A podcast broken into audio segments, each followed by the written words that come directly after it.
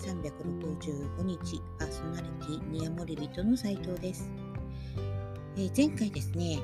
え園芸療法について少し触れました、えー、その時にですね、えー、ちらっと出ましたけれども、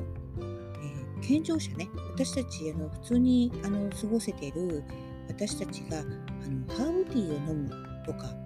えーとですね、そう例えばそう花の香りを嗅ぐとかですね、うん、あとはそうだなハーブでこうクラフトを作ると。かそういったものがあの園芸療法の一部にあ一部にというかねあの福祉の面ではそれが園芸療法の一つとなっていますが私たちだってそれやりますよね。うん、でどう思います？嫌ですか？ハーブティーやいやいや飲んでる、まあたまにね出されて、えー、この香り嫌いとかって 思う時もあるかもしれないですけど、でもね、ハーブティー美味しいなと思って毎あのいつも家庭でね飲んでらっしゃる方もいらっしゃると思うんです。あとはこうビタミン C 取るためにね、ハーブティー、ハーブにあのビタミン C 含まれてるものをね、入れたりとか、あの紅茶に少し混ぜて飲んでみたりとかね、される方もいらっしゃると思います。それからね、えー、例えば苔玉作ったりとか、うん、盆栽やったりとか。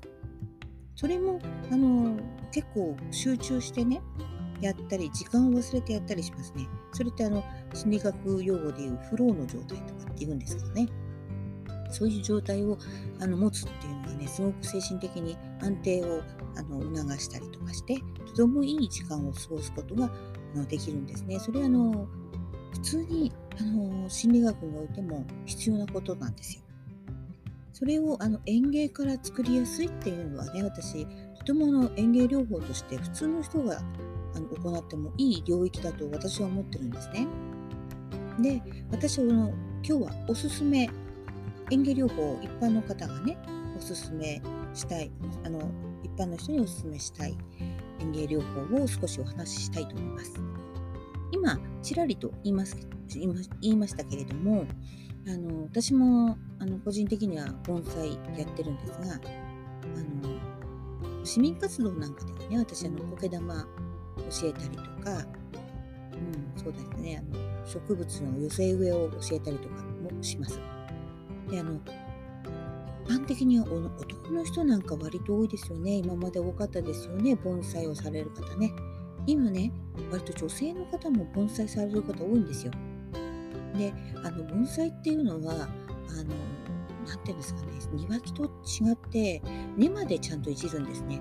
もうあの、うん、過酷な私からすればなんてこうあの植木を虐待してるんだってもう思思わないではないんですが あの根をいじって、えっと、究極の木の芸術ですね。ですからそれをいじってもうずっと美しく管理するっていうこと自体があのフローな状態を生み出していくんですね。絵を描いたりとか、うん、そういうのと一緒ですね。芸術ですね、盆栽は。ですので、あの自分の心をね、研ぎ澄ますって言ったら、研ぎ澄ます、研ぐとは言わないですね。澄ます。うん、クールにするみたいな。こう、なんですか、透明感とかね、そういうもの本当それをフローっていう状態だと私は思うんですけれども何も考えずにただ一心不乱にあのやっていく一つのね状態としてフローっていうのがあるんですが盆栽をやったり苔玉を作ったり苔玉っていうのはでもねフローの状態になかなかならないんですよ。作業的に結構大変なんで。盆栽はねフロー状態に陥れます、ぜひね、一度盆栽はね、おすすめしたいなと思ってるんですよ。で、今ね、盆栽も、あの、よくあの NHK のテレビにお出になったりするね、あの山田香織さんなんて方がいらっしゃるんですが、その方のあの盆栽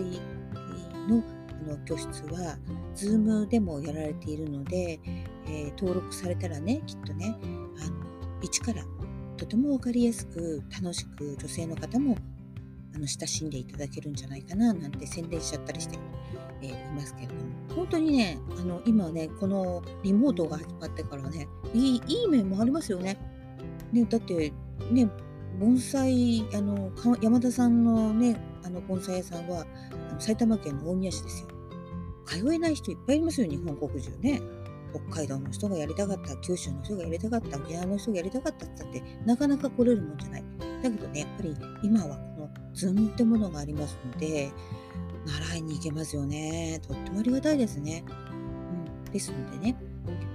この盆栽をやってことほぐと言いますかね、心をフローの状態に持ってって、えー、心理学の部分でいうフローの状態に持っていって